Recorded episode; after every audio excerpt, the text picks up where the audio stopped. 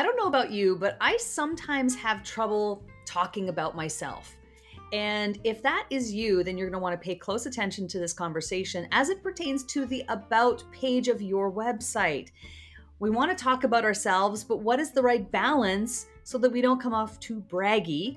And we want to know from Erin Pennings today how to do this because she is a B2B copywriter and a marketing strategist who specializes in this, talks deeply about this in her course. But Erin, I'm so happy to have you on Cash In on Camera today to discuss the About page really is not really supposed to be about you. Then what is it really about? Right? Isn't that one of the biggest myths because it's about you, it's where people go to find out more about you, but they don't care that you have, unless you have this master's degree from Harvard or this big thing, they don't care about 99% of your experience. They don't care about a lot of it. They care what you can give them. That brings a tear to my eye because, and then maybe a lot of people who go, oh, gee, I just spent however many years in that industry, or I'm an expert at what I do. And so, really, people don't care about me? I, I know what you're saying. They it's do. True, they don't yet. To word it instead of being like me, me, me, which is so hard to do because we're inclined when you're talking about you, you say, I do this, I do this, I do this. But the written word, people tend to check out when they see the word I leading a sentence.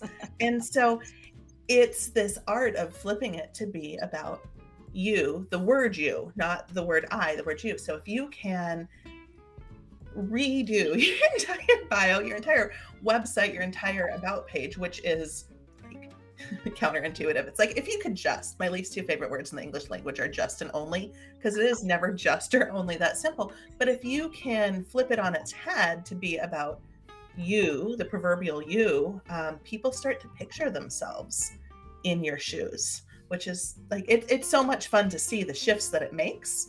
But yeah, it's definitely an art, especially when it's already so hard to write about yourself and to talk about yourself.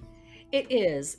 I want to ask you whether or not, again, we're trying to find the balance, right? Because you have to let people know who you are and what you do and how you can serve them and help them, because that's the purpose of having the About page. But yet you're using language that isn't so overtly about you. Is that what I'm hearing?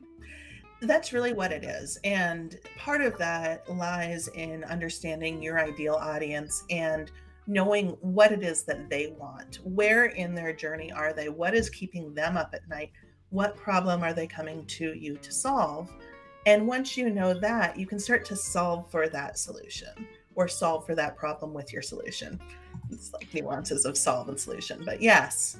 Okay, so should we be writing the about page in the first person or in the third person? That is a totally personal choice, and it depends entirely on your business, your model, whether you are primarily a personality driven business, whether you want to market yourself as a team. But it should always sort of be, and this is where my high school English teacher is going to come after me because I'm like, it should always be active voice and you focused as opposed to me focused, if that makes sense. Whether you're writing first or third, it's like the subject of the sentence is you, the person who is reading it, is your reader. So if you can flip that around, then it doesn't matter if it's we've done this or that's where Acme packing comes in. Right. It's more about talking to an actual human as opposed to answering as a third person or first person. Right. So is it more about the the context and the content of what you're writing as opposed to the gr- grammatical kind of layout yeah. of it? You know, that's a really interesting question and I haven't considered it from a grammatical standpoint before. I think of it as an ongoing conversation. And if it's more conversational then I mean, grammar sort of falls out the window anyway in a lot of the time, whatever you're writing online, whether it's your website, social, and it can still be grammatically correct, but still be totally grammatically wrong, if that makes any I, sense.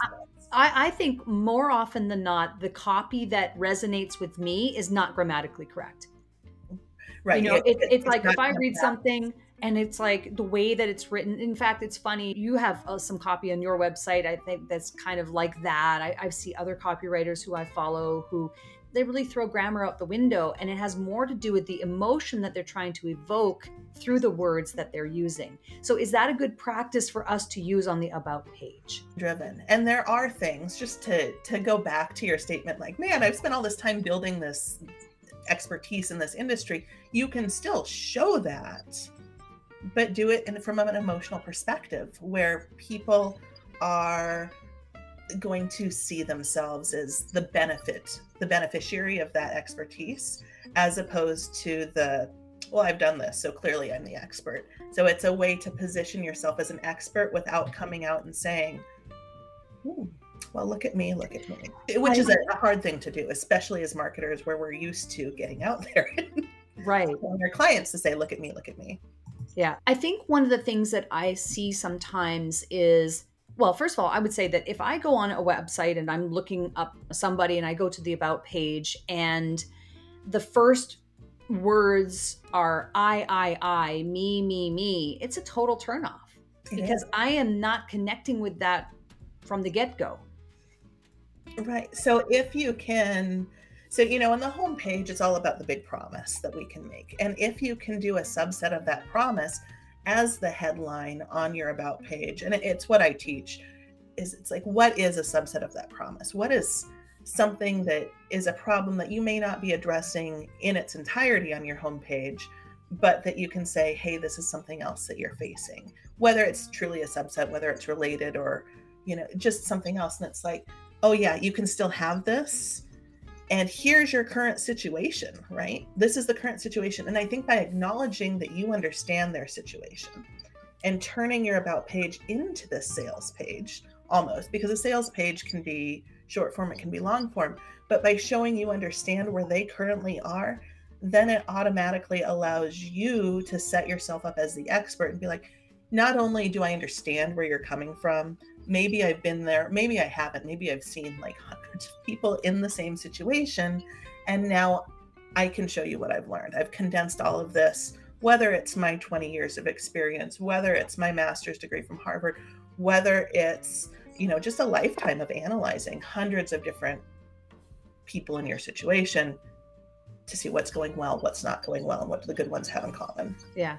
I think, Erin, one of the things that's fundamental to getting to that point that you just described, which is to write it in such a way that you understand the problems and things that they're facing, is that you have had to have done the work as an entrepreneur to understand that before you write the about page. And, and I think that that process of understanding your ideal client is something that's ongoing. So, is there a right and wrong approach? Let's say you are early in the stages of developing your business. You're starting to understand your client, but you don't know them 100%. You're kind of like you're 60% there, but you don't know them. You haven't done as enough enough work to really understand them fully and wholeheartedly. Should you just not have an about page at that point, or is it better to have something on your website and then work on it and, and say not say perfect it, but improve it over time? Yeah, that's a really good question. I think ultimately you want to have an about page because if someone is taking the time to come to your site, they're already interested in working with you, whether you've been recommended, whatever that is. So you've got to have something. So maybe it's a simple, and again, simple, just and only the words I don't like. maybe it's a simple matter of just reformulating the bio that you've already got, yeah. right? Maybe it's a simple matter of that to make it more what's in it for me focus. So people can say oh okay this is who this person is. Even if you don't have your ideal customer dialed in like 100% to what this is going to look like it's something that you can refine and that's the beauty of websites. Yes everything tends to live forever on the internet but you can also control the narrative. You can control what you want to be known for who you want to be known for helping. You can refine that or you can pivot completely. And i think I've developed lots of trainings over the course of building my course that help people narrow into this customer research. It helps you do a lot of different things. And yes, you can see on the website, Womp Womp to Wow is the course name. It's designed to help entrepreneurs specifically, but help write your own website copy from, we, we cover three main pages. And one of them, of course, is the About page. Yeah. And so it allows you to, as someone popped into comments, show some credentials, show your background, show that you actually do have the chops to back up what you're promising but also it doesn't have to be a, a six paragraph CV of all the things. you know, six kids. I like my cats. I like long walks on the beach. Some of that is really fun to pop in there to bring you alive, to turn you into an actual human, but it's not all necessary. Yeah. I think that's an important distinction is that the about page of your website is not the place to put your whole entire resume and everything that you've ever done. But you could use some personal aspects of yourself. And if you're creative, if you're a creative writer like you are, and you're able to turn that around, like you have something on your website I think you said something about we have some small sticky humans who you might see in the background when we're consulting or whatever. And I just love that line. I'm like, small sticky humans. Yep, that's pretty much it. You know, fun ways and creative ways to turn your personal life and experience into some really interesting copy that could play into it. So I, I just love how you you go about doing that. Erin, is there such a thing as being too braggy on your About page? I'm going to temper that with it depends. It depends on your audience. It depends on what you're promising. It depends on what you're bragging about. If you have, if you're concerned that something is coming across as too braggy, let someone else say it. Pop in a testimonial so that someone can say, so if it's like, don't pay attention to what I'm saying, pay attention to what this other person is saying. Right. And that allows you to like massage it in there gently and almost respectfully, but as a way to say, hey, this is what this person says about me. Right. They think I'm pretty awesome. So it's not just me saying it. And, and that also brings in that FOMO, that social influence, and that social proof to say, I want what that other person has. If I work with this person, then you can do it. And just to a note, I, I want to kind of, you said the sticky fingers. There's a reason that I've done that because in the new post pandemic world, everyone has kids that pop in and it's part of the expectation. But it also sets up the stage to say, oh, she might have kids that interrupt. That's just, it, it's cool. And if it's a deal breaker, then they're not going to be my ideal client anyway, right? And there's this small sticky human alert. I just love it. I just think it's smart. Now. It's really, it's a great smart way of telling people, you know, I'm a mom and I have a busy life, and, and without having to have an entire paragraph, long, long paragraph devoted to that. It's just smart the way you did it. So I think that the about page is, as you said, it's important to have one. And it, you can borrow from your bio, you can make it short, and it can evolve over time. But the important thing is to have that context in there so that people understand that yes, it is about you, but that it's always turned back to how you can help them. And it needs to be written in that way. It needs to be written in a really more elegant way, I suppose. Well, and I think if someone is struggling with a way to add in that elegance and to add in that natural, you could always say something like, and that's where I come in. I've done these things. I've helped clients achieve these things. If you want it, let's talk. By the way, I also like chocolate and you can just throw in this unexpected yeah. thing that again it brings that human but it doesn't require a whole lot of creativity on anyone's part it's just like what's something i like that might be unexpected I do like long walks on the beach, as it turns out. yeah, yeah, I love that. Listen, we have a question here. Someone is asking about your course. So oh. I'd love for, for, you to share a little bit more about your uh, Womp Womp. Womp Wow. It's so much fun to talk about because I get to say womp womp every time. And, and, in short, I do refer to it a lot as Womp Womp. So, what Womp Womp to Wow is, it's designed to be a 21 day course. People could certainly accomplish it in less time if they want, where you get to write your own website copy. And it's really designed for people who are copywriters and consultants. Other businesses could absolutely and have absolutely benefited from it. The big thing is that writing your own stuff is hard. It's like a series of virtual trash bin that's piling up with all these papers around you because it's like, oh, I should write this. Oh, maybe I don't. Should I put this there? What goes where? And so there's a series of worksheets. The trainings are no longer than like 10 minutes each. So the modules are designed to consume in a week. Have people taken more time on it? Absolutely. It just depends on your priorities and how fast you want to get things done. So so the information is at erinpennings.com. Erin is E R I N, erinpennings.com forward slash womp womp. Forward slash womp womp. Love it. And, you know, all roads to everything that I do live on my homepage. So you can find social media there. You can find information about my services, but you can also find womp womp right there. well, uh, let's, I'd love to know what is a, a marketing tip, tool, tactic, or technique that's working for you. Every cash in on camera episode that we do, we like to do a segment called Stop Marketing Like It's 1999. So, what is something, Erin, that's working for you to promote yourself in the online space today? I would say number one, having an automated way to network. So, have the phone calls, have the conversations, but have it set up so that people can book right into your calendar and find a time that works for you. The network that I have built and the relationships that I have built have 100% been the best thing I've ever done for my business. But having a way that people can book into my calendar because I should not be managing anyone's calendar. Let's just I agree.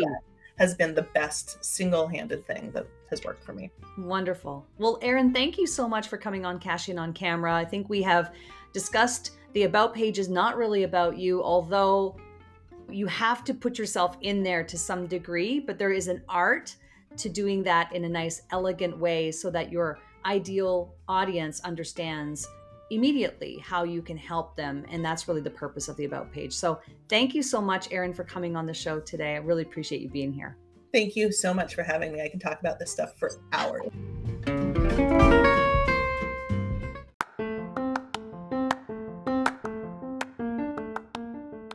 This podcast features curated audio originating from live video interviews simulcast on social media. You can catch full video episodes at Cheryl Plouffe and on my YouTube channel. To learn how we can help you use video to grow your business, visit CherylPlouffe.com. Remember, you can send us a voicemail question or suggestion for inclusion in the show from our main podcast page. Cash In on Camera is a production of Cheryl Plouffe Media.